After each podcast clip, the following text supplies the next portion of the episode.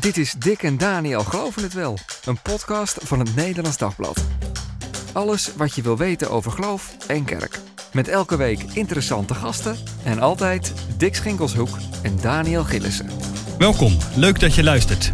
We gaan het over mannen hebben. De christelijke man, om precies te zijn. Hoe geloven mannen? Is dat anders dan vrouwen? En wat moet er eigenlijk aan de man veranderen? Nou, we zitten hier natuurlijk met drie mannen aan tafel. De gast is spreker Arie Drover. Welkom. Dankjewel. Heb jij een grote auto, uh, Arie? Sinds kort. Wat voor eentje? Een uh, Volkswagen ID5 GTX. Kijk, eh, als ik nou een echte man zou zijn geweest, ja. dan zou ik oh, meteen ja. geweten hebben waar dat over ging. Maar... Jij hebt niks met auto's. Nee, niet veel. Nee. Ik des te meer. Een echte, echte man, ja. zei je, Dick. Ja. Ja, een echte man. Ja. Die, weet, die weet wat van auto's. Die weet iets. Ja, dat vind ik wel, toch? Nou ja, uh, ik heb ook niet enorm iets met auto's, maar beetje leuk, een beetje leuk is het wel. Ik denk altijd, misschien komt het omdat ik er ook geen geld voor heb. Of vind ah, dat ik er geen geld voor heb. Dat heb ik dus ook niet. Je hebt wel een elektrische auto gekocht? Nee, gekregen. Zo. Kijk, daar valt het gelijk stil. Ja. Dat, deed het, dat deed ik ook trouwens hoor, toen ik uh, dit aangeboden werd. Wauw. En uh, ja, het is echt bizar. Echt bizar. Maar ja, dan, ik weet niet of dat met dit thema te maken heeft. Maar het heeft in ieder geval te maken met leven nou ja, vanuit afhankelijkheid. En dan schijn je veel te kunnen ontvangen. Ah, ja. ja. En kun je, kun je ontvangen als man? Want dat is toch. Uh, ik, ik, uh, als ik aan een man denk, als, bijvoorbeeld aan, als ik naar mezelf kijk, dan denk ik: oh, financiële onafhankelijkheid is belangrijk. Ja. En uh, werk is belangrijk. Ja. het maakt een soort deel uit van je identiteit. We zitten gelijk in ja, misschien wel de moeilijkste worsteling die je als man hebt. Ik denk dat het bij mannen moeilijker is dan bij vrouwen. Dat haal ik ook wel uit mijn eigen praktijk als counselor. Maar ik, ik mag inmiddels zo'n nou, ruim twintig jaar oefenen in ontvangen. Maar het is het allerzwaarste struikelblok geweest. Maar ja, na twintig jaar oefenen. Hmm. Ja, overkomt je dit soort En dan bedoel je geld, geld en werk en, en dingen krijgen of juist uh, er ja, hard voor werken? Zeg maar. Op meerdere vlakken, maar voor ons als ja. mannen denk ik is het vooral hè, financiën. Ja. Uh, kunnen ontvangen van een andere man. Nou, mijn... Ik had ook een ego van hier tot Tokio. Komt iets dichterbij nu dan Tokio. Maar nou, voor mij was het verschrikkelijk moeilijk om aan een andere man te vragen of die jou financieel zou willen ondersteunen. Ja. Omdat datgene wat je doet niet een direct verdienmodel is. Ja, dan kom je je ego enorm tegen. Dat ja. is wat jij uh, doet. Omdat je als spreker en als coach ja. aan, de, aan het werk bent. Dus je ziet allemaal wat, uh, wat één op één door diegene die dat uh, ontvangt betaald wordt. Ja, 60% zo'n beetje van de mensen die ik één op één help, die kunnen niet betalen. En die help ik toch. Vrij lang en intensief vaak. Oh ja. En ja, dan moet ik. Ik heb mijn kostwinnerschap nog nooit opgegeven thuis. Dus dan moet ik proberen op een andere manier aan, uh, dus aan een gewoon, inkomen te komen. Gewoon geregeld. Ja. Uh, ja, hoe je dat maar noemt. ja, vrij ongewoon ja. geregeld. Maar, maar uh, Daniel, kijk, Arie vindt ontvangen heel moeilijk. Die zegt dat is echt iets van mannen. wat is er waardoor jij je wel eens wat minder man voelt? Nou, ik heb niet. Hmm. Uh, nou ja, wat ik, wat ik in geval zou kunnen voorstellen, wat ik net zei over, over werk en dergelijke. Als ik nu op, op straat zou komen te staan, je zou inderdaad uh, je, afhankelijk zijn van anderen of van de goedgunstigheid van anderen. Dat lijkt me echt wel, nou ja, goed, sta ik me een beetje wel aanhakend bij, bij net. Dat lijkt me echt uh, hyper moeilijk. Ja, voordat je het weet, dan wordt zo'n podcast zoals wij nu maken ook een soort onderdeel van je, van je identiteit. Ja, precies, ja. ja, ja. dat is wel. Uh... Maar is iets waar jij dan, waar jij denkt van, oké, okay, maar daar voel ik me juist minder uh, uh, man, of dat is. Uh, nou, ik heb het gevoel ehm, dat een echte man die, die is minder gevoelig dan dat ik ben. Dat denk ik wel eens. Van uh, mannen moeten toch een beetje stoer zijn. Oh, ja. uh, on, uh, is het onaanraakbaar. Je bent wel een heel gevoelig mens inderdaad. Dat kan ik beamen. Ja, kun je dat beamen? nou, dat is heel fijn. Tegelijk, ik vind dat ook wel een van de grote nadelen van mannen hoor. Maar als ik dat meteen ook maar mag zeggen. bijvoorbeeld, we, zijn, we zitten nou weer een beetje in de barbecue tijd. Hè. Ja. Gaan, al die mannen gaan dan rondom zo'n barbecue staan. En ik ga er als vanzelf ook bij staan. Want ik hou heel erg van barbecuen. Ja. En dan gaan ze een beetje poken in dat vlees. En dan gaan ze stoere verhalen ophangen. En dan... Ja, luisteren ze ons een bier drinken. Luisteren ze vaak ontzettend slecht naar elkaar. Het enige wat ze eigenlijk doen is een soort rondje. Ja. Waarin ze, uh, ik heb een verhaal, nee, maar ik heb nog net een iets groter verhaal. En ik, uh, ja. ja. ik merk wel dat ik dat, dat vind ik echt gewoon vervelend aan mannen. Dat denk ik. Uh, dit, dit is natuurlijk, je raakt nu de enorme populariteit van kampvuuravonden en dat soort dingen. Hè, van mannenweekenden. Dat zit heel erg aan deze, ja, bijna wat macho-achtige kant. Ja. ja. Maar dat is ook misschien wel die disclaimer wel even goed. We gaan natuurlijk, er zijn ook wel generalisaties ja. hier over ja, mannen. Zeker. en wat wij zeggen over mannen zal ook voor, voor sommige gevallen voor vrouwen gelden, denk ik. En, en andersom. En we snappen dat sommige mannen zich vrouwelijker voelen en sommige vrouwen zich weer mannelijker. Nou ja, dat gezegd hebbend. Volgende week praten we ook met Els van Dijk, spreker en, en oud-directeur van de Evangelische Hogeschool over vrouwen. Gaan wij twee mannen over, met haar over vrouwen praten. Maar we gaan vooral heel dus veel luisteren, stel ik voor. Oké, dus dat wordt, dat wordt ook nog wat. Ja, ja. Uh, Maar goed, nu, uh, nu de man. Ja, want uh, Arie, we gaan naar jou. Jij ja. spreekt veel, jij schrijft veel. je hebt tien jaar geleden het boek Leven na de genadeklap geschreven. Misschien heb je het niet geschreven, maar toen kwam het uit in elk geval. Ja. En daarin beschrijf je een hele grote duidelijke wending in, in, in jouw leven. Ja. je leren leven van de genade, dat is een heel belangrijk thema van jou. En je hebt ook heel veel over mannen nagedacht en over hoe je als man gelooft. En je coacht uh, daarnaast heel erg veel uh, mensen. Ja. Uh, wat bij mij zelf meteen de vraag op wie liggen er dan zoal bij jou op de divan? Oh, ja. ja. Nou, wie liggen er nou, op de divan? Nou, dat is wel, als je het over man en vrouw hebt, dan denk ik dat zo'n 60, 70 procent vrouw is, wat bij mij komt. En 30 procent mannen. Mm. En bij mij is dat wat verschoven, want toen ik, nou ja, 25 jaar geleden alweer mijn uh, toch wel zeer succesvolle carrière opgaf vanwege het ontdekken van genade en daaruit willen leven, dat paste niet meer bij een internationale succesvolle carrière. Ja, want je was manager in het bedrijfsleven? Ja. ja. Dat, dat heb je, daar ben je gewoon zo mee gestopt?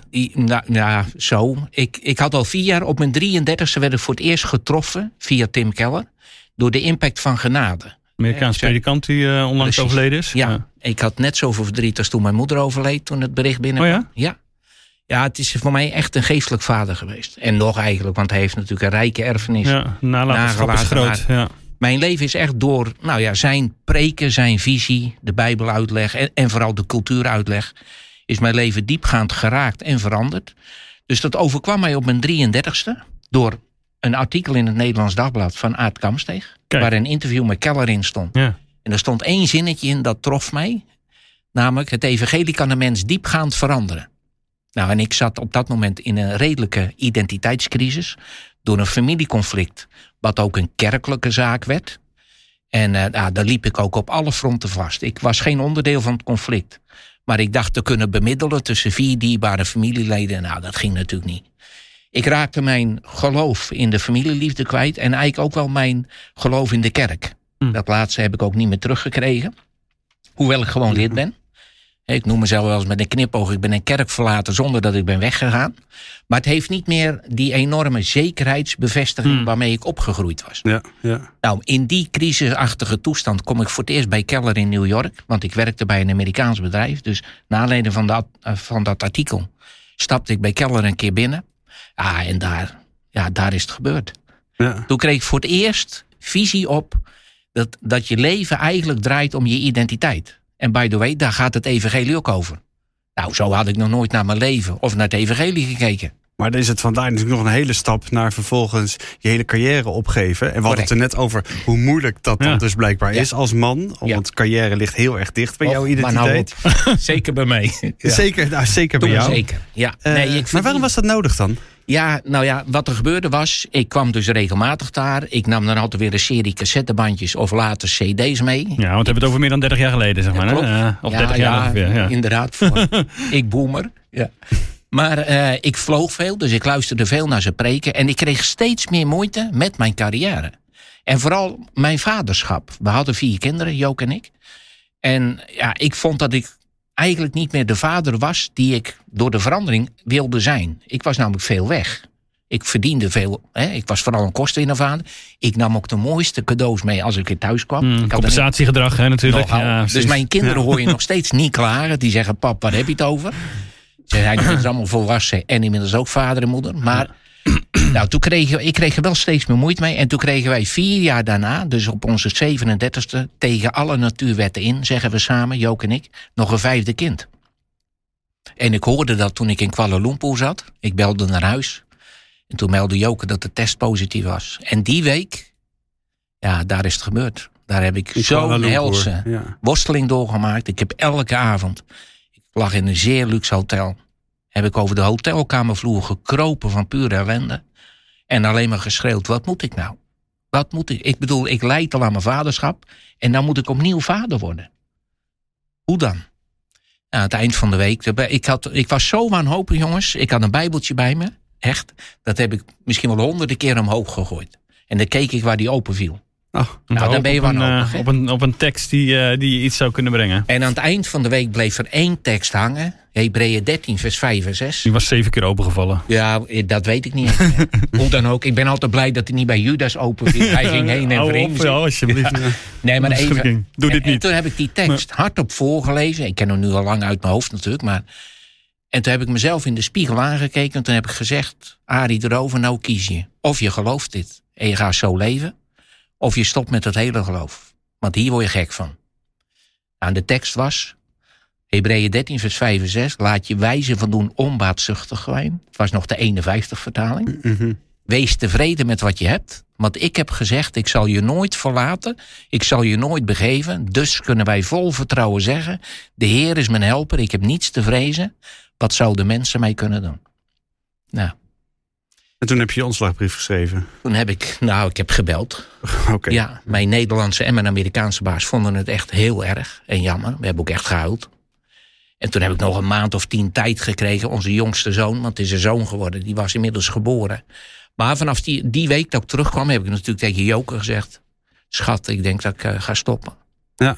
Nou, die, die heeft altijd achter me gestaan. We hopen in augustus 14 jaar getrouwd te zijn, dus.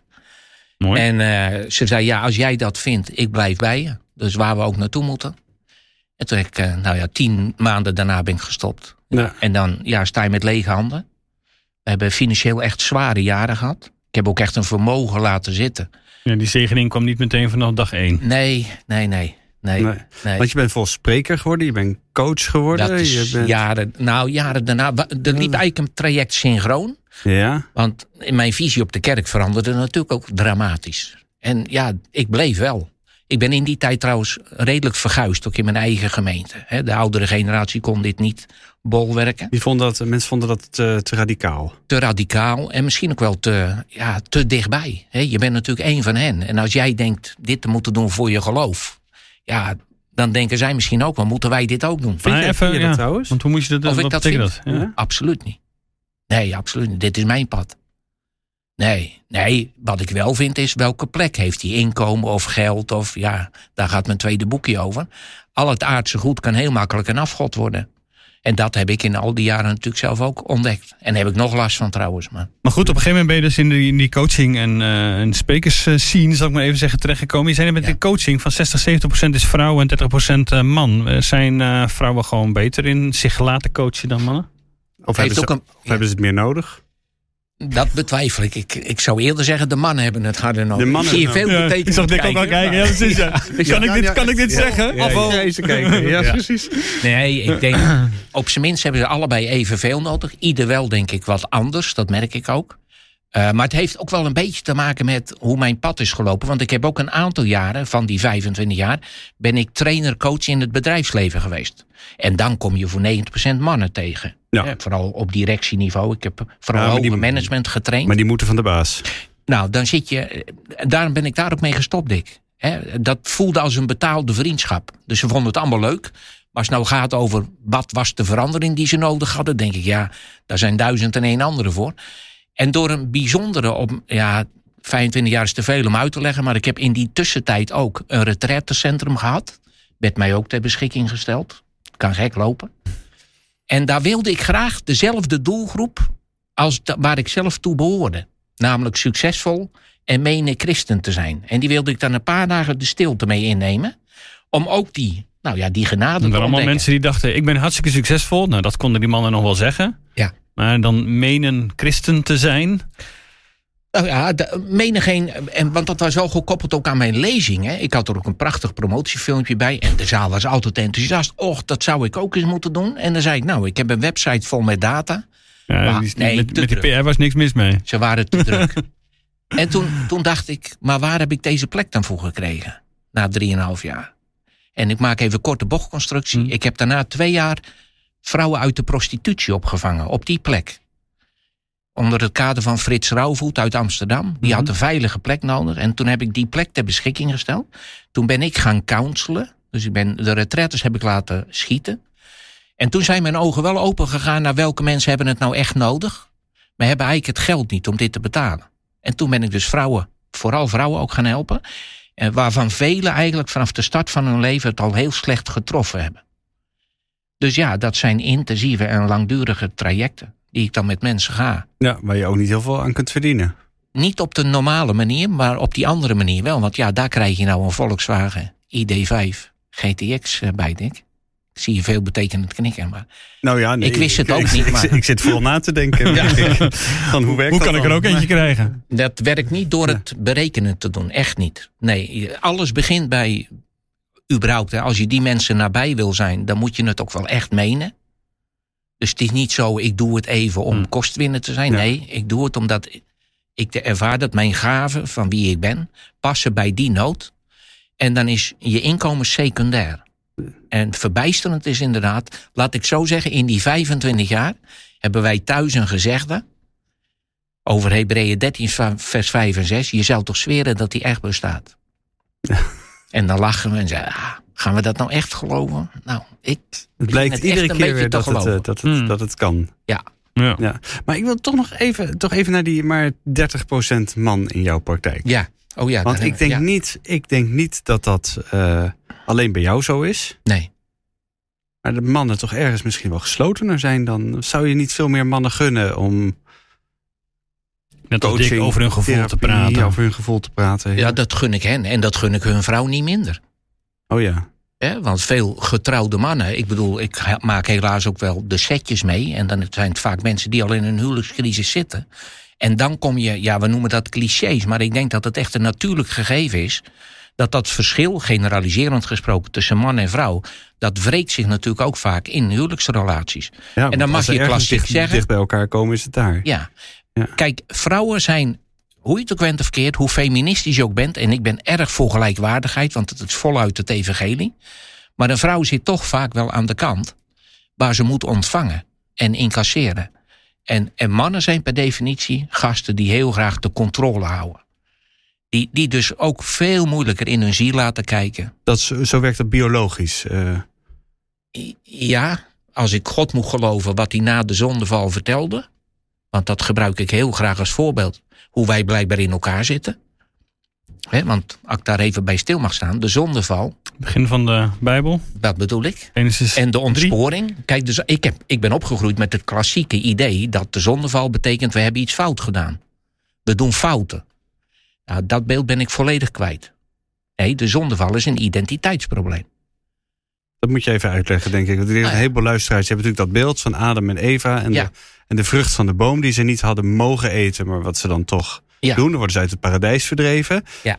Hoezo is dat een identiteitsprobleem? Leg dat eens uit. Nou, de reden waarom Eva naar die vrucht grijpt en Adam daarna, is niet zozeer omdat die vrucht zo lekker is. Dat ziet ze wel, maar daar gaat iets aan vooraf. Zij krijgt de leugen ingefluisterd, de suggestie. Als je van die boom eet, krijg je een upgrade in je identiteit. ja, je zult als God zijn. Als ja. God zijn. Af, onafhankelijk, autonoom. Nou, pas als dat in haar geest binnenkomt, hè, de bijbelse connotatie van wat je identiteit is, dat is eigenlijk je geest. Zodra haar geest dat gaat geloven, gaat ze met andere ogen naar die boom kijken. Ineens zien die vruchten er verrukkelijk uit. Nou, ze liep elke dag langs die boom. Dat had ze nog nooit opgemerkt. Maar nu, nu ze die betekenis eraan geeft, namelijk een betekenis die ook iets over haar gaat zeggen, ja, ziet het er ineens verrukkelijk uit. Zo werkt overspel ook, even als klein. Hè? Je, zodra je toe gaat laten, stel je toch eens voor dat ik met. Nou, dan, dan ziet het er geweldig uit. En pas dan eet ze. Dus wat is de zondeval? De zondeval is dat je voor je betekenis en je zekerheid niet meer op God vertrouwt, maar op jezelf. Want dan komt God naar beneden. We hebben God inmiddels hè, van zijn troon gestoten, want we wilden als God zijn. En dan gaat hij aan Adam en aan Eva uitleggen waar ze nu hun identiteit vandaan gaan halen. Nou, Adam krijgt te horen, jij zou het voortaan uit je prestaties, je kostwinnerschap. Het Je gaat zweet aardig. uws aanschijns. Ja, ja, ja. En, en de aarde gaat ook nog dorens en distels. Nou, dit is exact de prestatiecultuur van mannen. Of je hem nou agrarisch invult of eh bankair of... dit Ja, dat is echt van, van, van alle tijden dit. Dit is, eh, zie je dit is overal. klassiek. Dus blijkbaar zit de mannelijke identiteit zo in elkaar dat hij zijn behoefte bevredigt door prestaties, man zijn, kost winnen. En de vrouw, ja, die, die gaat voortaan van haar relaties een afgod maken. Je begeerte zal naar je man uitgaan. Nou, heel veel vrouwen lijden onder het feit. Of, of zijn juist heel erg gebaat bij het feit dat ze de vrouw zijn van. En het moederschap met smart kinderen baren. Dat is voor mij niet alleen de fysieke pijn. Maar vrouwen lijden ook het meest aan, ja, aan hun kinderen. Aan hun kinderen. En een man offert zijn gezin met gemak op voor zijn carrière. Klinkt zie, je, zie je ook heel vaak. Uh, ja. Heel erg. Als je het zo, dat deed ik ook. Zo zegt, dan klinkt het ook allemaal gewoon ja, heel uh, klassieke invulling, man-vrouw rollen. Uh, is dat inderdaad ook wel wat je, wat je zo tegenkomt. Er zijn natuurlijk zat mannen die zeggen... ja, maar voor mij zit dat toch anders in elkaar. Of vrouwen die zeggen... Die, waar, waar wie de carrière wel bijvoorbeeld heel belangrijk is. Of, uh, ja. hoe, hoe, uh, hoe werkt dat in de praktijk uiteindelijk uit dan? Ja, kijk, het is natuurlijk niet een, een, een blauwdruk die hm. altijd voor iedereen geldt. Er zit nee, gigantisch veel meer archetypen of zo. Dat, ja, ja. ja dus als je generaliserend kijkt, dan is dit het wel. En natuurlijk, als dat te veel een bepaalde kant uitschuift, kun je vaak op wilskracht proberen het anders te doen. even los van de grijstinten. Maar er zijn natuurlijk klassiek vrouwen die ontzettend masculien willen zijn. Dus die gaan de carrière maken. Die willen bewijzen dat ze er ook bij horen. Als je niet uitkijkt, ga je op wilskracht jezelf lopen overschreeuwen. Voor mannen geldt precies hetzelfde. Onder druk proberen wat kwetsbaar te zijn. Nou, in allerlei karakterweekenden lukt dat wel. Hè? Je fysiek laten breken, dan kan er wel eens een traantje stromen. Maar om dat vol te houden. ja. Om dat vol te houden. Ja, dat is van een heel andere orde. Ja. Maar wat moet je daar dan mee? Want dan kun je denken, oké, dan is het dus helemaal prima. Het zit er van nature al in. Dat ik uh, gewoon lekker werken en uh, dat gezin, dat zal wel. Dat is dus hoe ik uh, na de zondeval geworden ben. Niks ja, meer aan doen. Als je, ja, als je zonder God leeft, is dat volstrekt natuurlijk en logisch. Als je pretendeert christen te willen zijn, ja, dan, heb, komt je, dan heb je wel wat anders te doen. Dan, dan moet je terug naar hoe het in het paradijs was. En dat betekent dus dat je als volwassen man je als een kind op papa moet vertrouwen. Nou, dat is, ik mag 25 jaar oefenen. Dat is een helft job. Maar dat is terugkeren naar het evangelie. Dat, is leven niet van op, genade. Dat is niet op wilskracht, maar dat is op genade. Dat is capituleren. Nou, er is voor een, een beetje masculine man niks erger dan capituleren. de, de, grootste vijand van God is niet de duivel. Dat wordt nog vaak gedacht, denk ik. Maar, maar jouw ego. Mijn ego. Ja. Eigenlijk voordat we het daar verder over, over hebben, toch wel even nog naar die, uh, naar die beweging waar jij, Arie, volgens mij al even op, uh, op hinten. Hmm. Met, uh, wat is het, een, een moment van kwetsbaarheid naar, naar fysieke uitputting. Ja. want volgens mij is de, de, christelijke man als thema was een beetje op de kaart gezet door de, vooral in, in protestantse evangelische kring, door de mannenbeweging De Vierde Musketier. Ja. Uh, lijkt me wel interessant om het daar ook even, uh, even over te hebben. Even voor de, voor de context zal ik even iets... Uh, ja, leg maar even uit. Ja, ik zal even, even iets uitleggen. Het is vooral bekend door survival-achtige mannenweekenden in de Ardennen. En volgens mij ook in Schotland. En ik weet niet waar, maar zo al allerlei activiteiten waarin mannen hun mannelijkheid uh, terugvinden. Hè, en als man ook hun geloof leren, leren beleven. Uh, ik heb ook wel een beetje een beeld van, uh, van samen auto's omduwen en boomstammen sjouwen en zo. En inderdaad, dan ben je aan het eind bij het kampvuur zo ontzettend moe. Nou ja, dan, dan wil die kwetsbaarheid misschien wel een beetje, een beetje komen. Ja. Er is ook wel kritiek geweest op die beweging. Zo zouden de hele klassieke beelden van de rollenverdeling van mannen en vrouwen worden bevestigd. En uh, er is ook een masterscriptie geweest van uh, Else Sietsema uit 2014. Ik heb dat even opgeschreven hier. Die constateert dat er wel sprake is van een erg eenzijdig manbeeld. De gedachte dat alle mannen eigenlijk wel een held zouden willen zijn. Ja. En de impliciete boodschap ook aan mannen dat ze van nature passief zijn. Dat ze geneigd zijn om hun verantwoordelijkheid niet te nemen. In tegenstelling tot, tot vrouwen die die verantwoordelijkheid bijvoorbeeld voor het gezin wel nemen.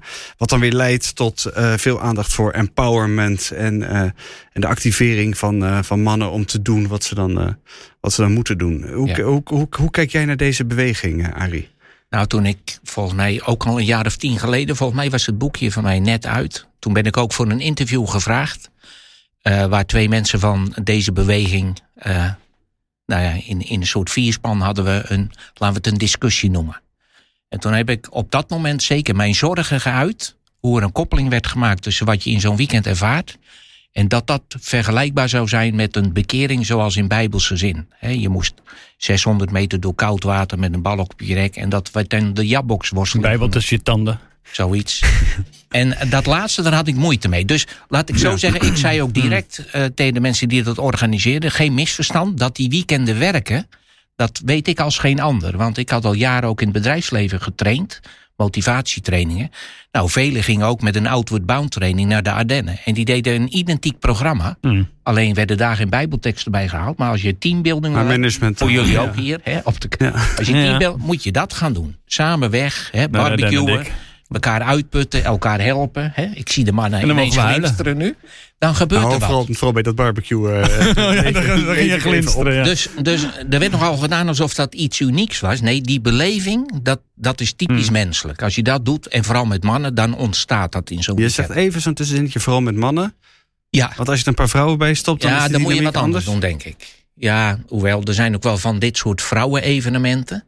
Maar ik denk dat vrouwen gevoeliger zijn voor andere dingen. En dan niet uh, hè, nu het klassieke vrouwenvriendelijke kantklossen of zo. Maar ik denk dat vrouwen op andere dingen aanslaan dan mannen. Mannen slaan op dat fysieke aan en op eh, dat uh, een beetje stoer doen. Maar daarna, uiteindelijk zijn, worden ze ook moe en dan, dan gaat die geest even iets andere dingen doen. Dat, ja. Dat, bij vrouwen zou je meer emotionele thema's moeten aansnijden. En mm. dan, dan komt de, de, de breekbaarheid en de kwetsbaarheid wat makkelijker.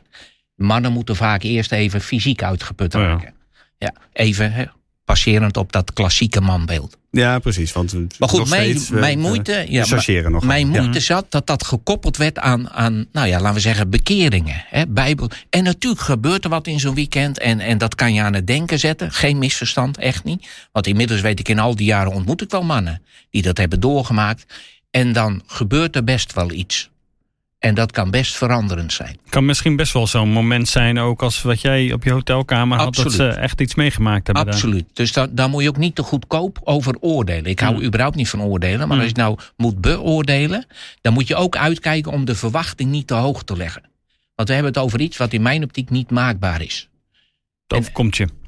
Ja, of niet? en dan kan zo'n weekend daar best een bijdrage in leveren. Mm. Ik ben overigens wel benieuwd, want uh, ik weet van Henk Stoorvogel en, en een aantal anderen die natuurlijk... Ja, de, de, godvader van deze...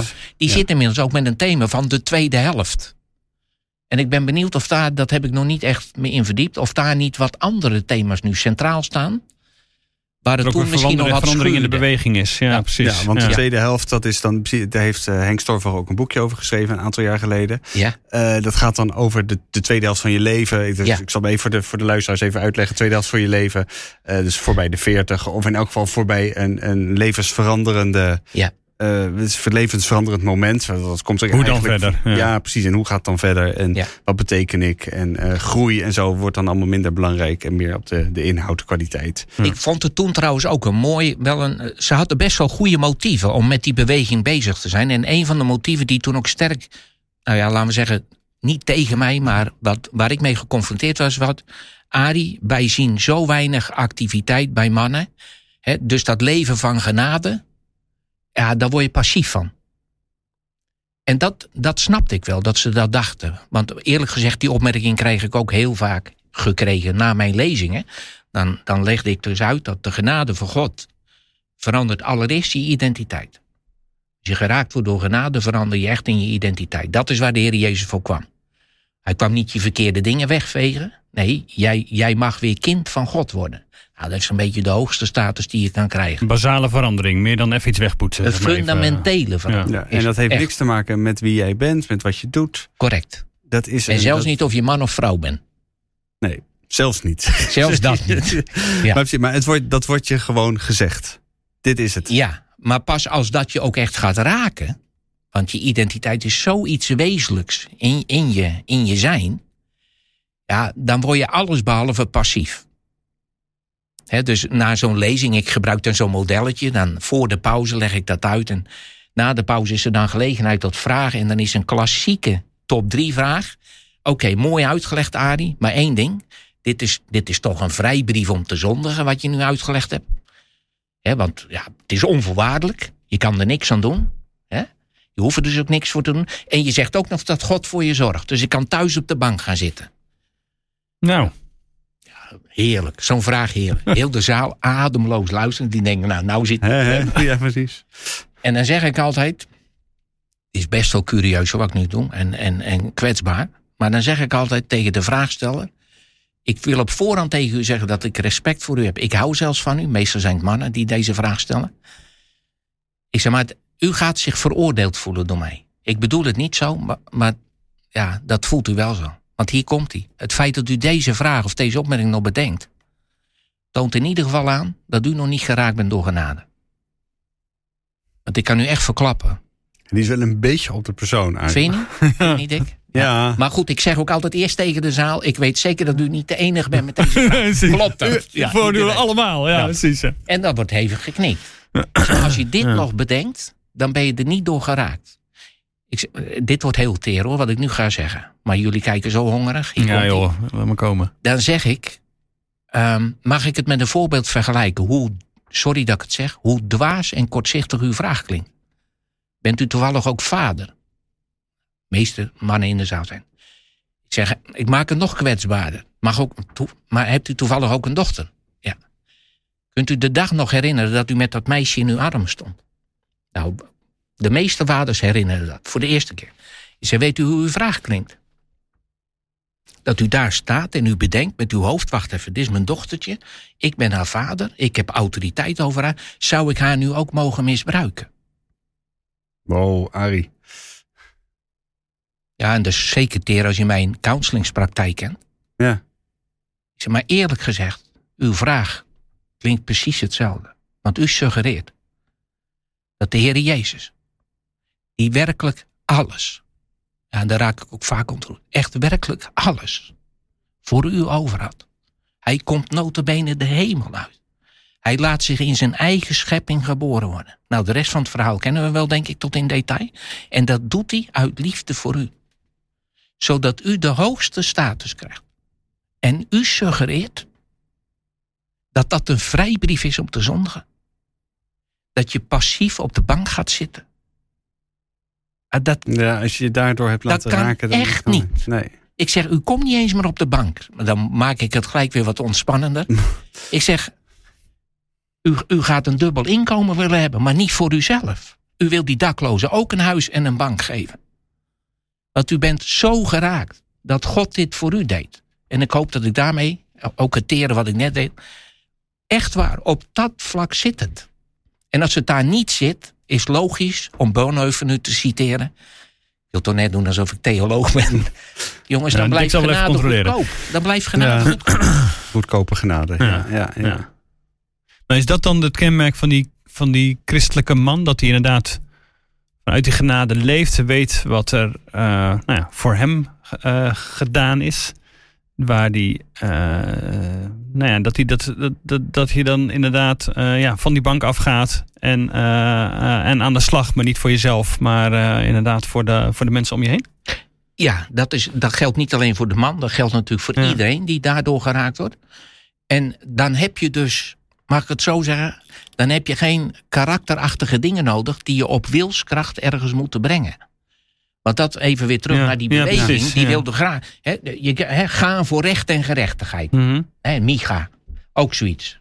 Ja, voor je het weet ben je met wilskracht bezig. Ja, of voor, voor klimaat. Als... Muskatlons hollen, ja. uh, hè, geld bij elkaar. Waar moet je ervoor hollen? Waarom moet jij je prestatie leveren? En het wordt gelukkig wat minder. Maar voorheen zag je het ook uitgebreid op de socials. Mm. Kijk, ik eens hollen. Ja, prima. Maar ook in goede dingen. Ik net zo goed, hè? Daar kan nog zoveel ego zitten. Je moet je aalmoezen niet in het zicht geven. Doe het maar in het verborgen. Je vader weet het. En daar doe je het toch voor? Dus ook in goed doen kun je zo vaak misbruik maken. Nog voor je dikke ik. Dus aan de Hmm. ene kant had ik diep respect voor het feit dat ze iets in beweging wilden zetten. En, en die clubs zijn Ja. er nog voldoende natuurlijk. Maar ja, ik ga altijd terug, ook bij, juist bij mezelf. Met welk motief doe je het nou, Arie? Dit ook. Wat zit ik hier nou te doen? Voor wie? Ja, zo zit ik inmiddels in elkaar. Ja, maar nog, even terug naar die vierde Ja. musketier. Ik, ik snap jouw kritiek. Ik snap ook de andere kritiek die erop is. Tegelijkertijd hebben ze, denk ik, eh, wel iets aangevoeld. Wat je denk ik in heel veel kerken voelt. Ja. Dat over het algemeen lijkt het wel alsof vrouwen, mag ik dat zo zeggen, makkelijker geloven. Misschien zelf religieuzer zijn over het algemeen dan, dan mannen. Nou ja, bedoel, ik kom zelf in allerlei verschillende protestantse gemeenten. Mm. Uh, wat doorsnee protestantse kerken. En, en uh, ik zie daar over het algemeen toch... het aantal vrouwen is toch over het algemeen een stuk groter... dan het aandeel mannen in de, in de kerk. Om maar, om maar iets te noemen. Ja. En natuurlijk, en je weet natuurlijk ook omdat geloofsopvoeding ja. komt veel vaker neer op vrouwen dan op mannen. Ja. Uh, dus ik snap wel dat ze op een gegeven moment, uh, mensen als Henk Storvogel en anderen dachten, ja, we moeten ook die, die, die mannen moeten we wel een beetje, krijgen, ja, ja, een beetje een beweging krijgen. Die moeten we wel activeren. Helemaal eens. Want daar zit wel een probleem bij die mannen. Ja, ja, ja. Bij vrouwen weer een ander, maar bij mannen. Oh, absoluut. absoluut. Daar, gaan, daar gaan Daniel en ik het volgende week met Els van Dijk over hebben. Ja. Nee, nee, daar ben ik volledig mee eens. Ik bedoel, ik kan gerust zeggen, al mijn lezingen gaan ook over dat probleem. Niet specifiek mannen. Nee. En ik zeg wel eens, als je kijkt nou, weer naar de gevolgen van de zonval. Kerkelijke systemen passen perfect bij mannen. Want dat gaat over sturen en controle en macht en de pap, pap, pap, pap. En het koninkrijk past veel beter bij vrouwen. zag je in de Heer Jezus zijn tijd natuurlijk hm. ook. De discipelen waren gewoon zeer hardnekkig tot aan het eind. Maar die kwetsbare vrouwen, die zelfs uit hun eigen middelen voor hen zorgden ja, die werden geraakt. Genade doet natuurlijk toch, gaat makkelijker, denk ik, bij vrouwen die van nature al ontvankelijk moeten zijn. Aan de ontvangskant zitten veel meer dan ik zal het eens even regelen.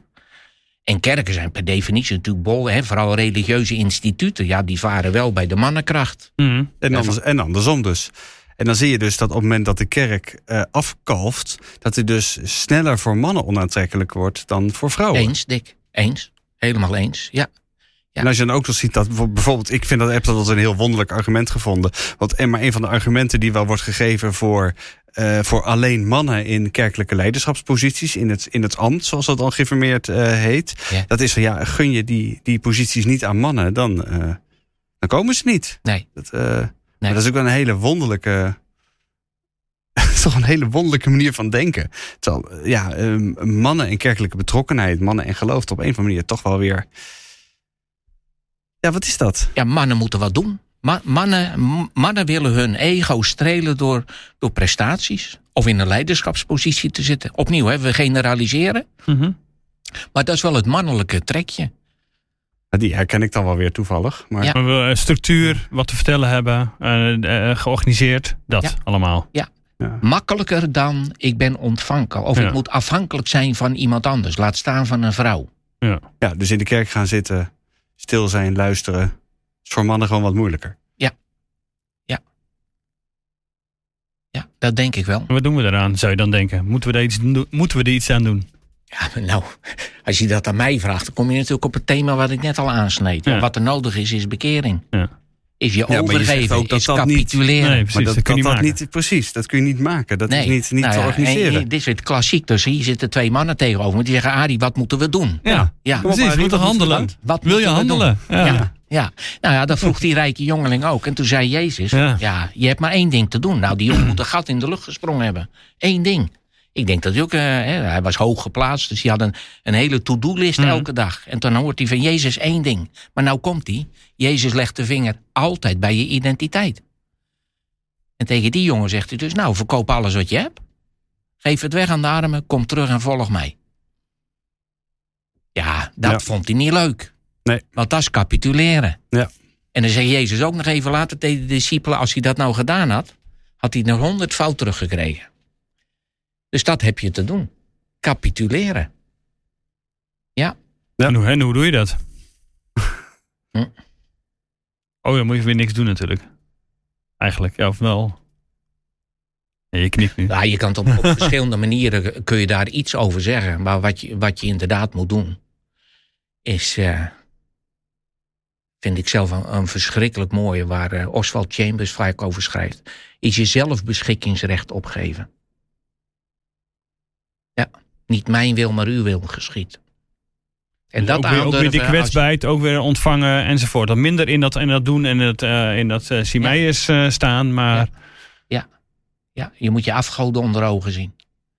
En die moet je bij God aanbieden. Dus ga nou niet met je slechte dingen naar dat kruis, zeg ik wel eens. Dat is ook nog wel eens een ritueel wat Mhm. gebeurt. Hè? Je zonde, zeggen we dan. Ja, grote steen meenemen. Net en dan- noemden we het al even. Dan komt vaak porno natuurlijk voorbij. Ja, in het voorgesprek kwam het even aan de orde. Toen Ja. zeiden we, grapten we daarover van het gaat als mannen zonde op moeten biechten, is het altijd iets met seks. ja, nou, überhaupt in de christelijke wereld gaat bijna Ja. altijd over ja, seks. Ja, precies. En, en nooit over materialisme. eh, Geld, geld of macht. We Ja. ook wel Och, dat redelijk is vele malen belangrijker om daar de vinger bij te leggen.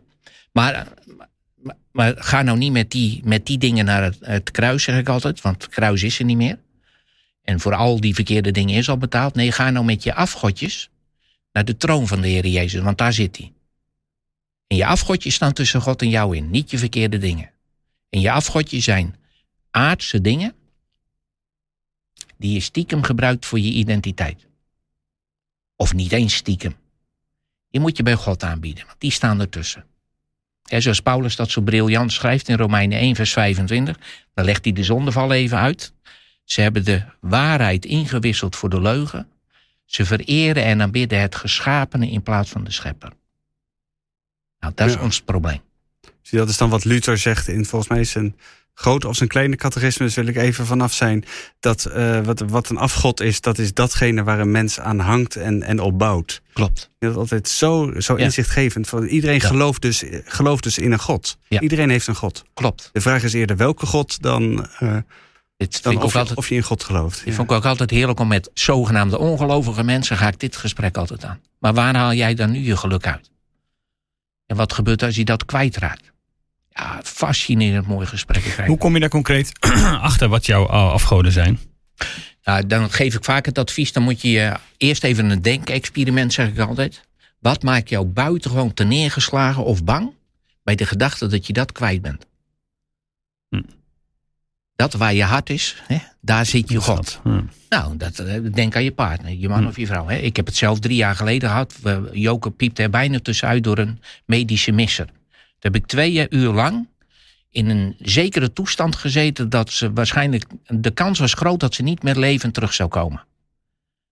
Nou, dat is gelukkig wel gebeurd. Maar die twee uur zijn voor mij heel rijk geweest... om bij mezelf te voelen, hoe voelt het nu, ook naar God toe... als Joke niet meer terugkomt. Ze is het enige meisje in mijn leven. Nou, dan ben ik dankbaar van wat ik voel. Een volstrekte rust. Ik heb God ook niet gebeden, u moet de chirurg helpen of zo. Nee. Als dit het moment is, pap, u beslist. Ik niet.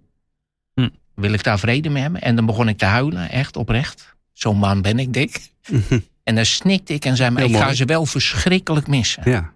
Ja, precies, want je mag nou, je die wel twee hechten. gevoelens. Je mag je wel hechten. Och, Nou, nou, nou, over ja, je vrouw verbinden. fout? Ik noem Ja. het liever verbinden. Ja, natuurlijk. Maar we hebben het over afgoden en je komt op je vrouw. Maar Ja, hoe, hoe is het precies? Want u- om je partner. Die, uh, Nou, je- je, je huwelijksrelatie uh, heeft een enorme impact op je Ja, identiteit. ja, precies dat dus. Ja. Dat, Maar ja. dat kan ook iets positiefs zijn, toch? Ja, maar het is ontzettend positief als ik Joke niet tot afgod maak of zij mij. Ja, ja precies. Want dat Maak gebeurt te veel ja, bij ja, huwelijken. Ja, ja. He, dat je, ik, ik mag nog, ik heb de komende twee dagen heb ik weer twee huwelijksdiensten waar ik mag spreken. En dan zeg ik op voorhand altijd: kijk uit met mij vragen, want ik verprut je huwelijksdag. Want je gaat, allemaal on- je gaat allemaal onaardige dingen zeggen. ik ga waarschijnlijk waarschuwen dat je nu ja gaat zeggen tegen je grootste afgod. Uh-uh. En daar moet je mee uitkijken. Want als je gezegend wil worden door God, moet hij op nummer één komen te staan. Nou, dat wordt nog een hele klus hoor. Als je in zo'n roze wolk zit. Nou, zoiets. Zo moet je doen. Zoiets. En dan Ja. verder heb je het over werk. Heb je het over geld. Bezit. Je bezit, je huis, je pensioen. Nou, we begonnen deze podcast met auto's. Kinderen. Mijn tweede boekje gaat over de oudste zoon uit de gelijkenis. Ja, en alles wat Van de verloren zoon. Ja, van de ja. verloren zoon. Hè, Hij geeft een korte tirade aan zijn vader. Na elk zinnetje pas ik toe naar aanleiding van de afgoden waar wij last van hebben. Ja. Dus Huiswerk voor, eh, voor de luisteraars. ja, en voor, en voor jullie en voor mij. Elke dag opnieuw. Want ik zeg altijd met een glimlach: hè, je kan vandaag met je ego capituleren. Maar dat kring groeit elke nacht weer aan. Ja. Dus morgen moet je weer. Ik vind het wel mooi dat we zijn deze podcast ingestoken met eh, mannen en hoe mannen geloven. En uiteindelijk eindigen we bij iets dat denk ik zowel voor mannen als voor vrouwen eh, heel erg relevant is. En misschien af en toe wat anders werkt en per persoon ook wat anders werkt. Maar het- de hele systematiek, het hele, het hele mechanisme is gewoon hetzelfde. Paulus zei toch al dat ook het onderscheid man-vrouw is niet meer aan de orde als je in Christus bent. Ja. Geweldige tekst. Mooi. Dank uh, Arie voor je verhaal en ons uh, aan het denken zetten. Dit uh, nemen wij mee natuurlijk, Dick. Zeker. En uh, jij als luisteraar ook uh, bedankt voor het luisteren. vergeet niet ons te, te, volgen. laat absoluut een review achter of, of geef commentaar. Mail ons op dikendaniel.nd.nl. We zijn altijd benieuwd wat je van deze aflevering met Arie de Rover vond. Of van andere afleveringen. Daniel zei het al aan het begin van deze podcast. We gaan volgende week praten met Els van Dijk over christelijke vrouwen. Nou, dan gaan we eens even kijken in hoeverre die nou op mannen lijken. En hoe we dat nu vandaag met, uh, met Arie hebben, uh, hebben besproken. Dus we hopen dat je dan weer luistert. In elk geval tot volgende week. Tot dan.